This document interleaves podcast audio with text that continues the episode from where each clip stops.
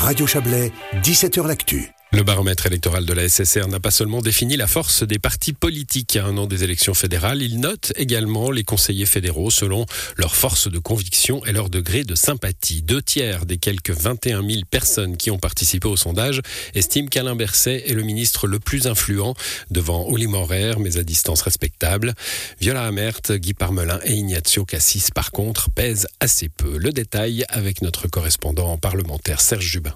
Alain Berset est bien l'homme fort du gouvernement. soixante-huit pour cent des sondés disent qu'il est celui qui a le plus d'influence.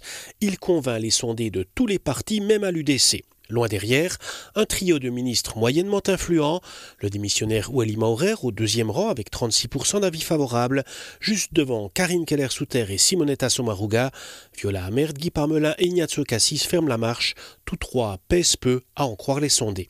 Malgré son année de présidence et malgré l'activité déployée, notamment en lien avec l'Ukraine, Ignazio Cassis est bon dernier. cinquante-huit pour cent des sondés affirment même qu'il n'a pas d'influence. L'autre classement, celui de la sympathie, ne se super pose pas à celui de l'influence. Viola Amherd est considérée comme la plus sympa, juste devant Alain Berset, qui réalise l'exploit d'apparaître influent et abordable. La victoire dans les urnes pour la réforme de l'A V S a renforcé l'aura du socialiste qui sera président en deux mille vingt-trois. On verra si le Parlement est aussi dithyrambique que les sondés avec le fribourgeois. Au classement de la sympathie, les trois femmes du Conseil fédéral occupent les premiers rangs avec Alain Berset. Guy Parmelin est plutôt bien noté. Ueli Maurer et une fois encore Ignazio Cassis sont à la traîne.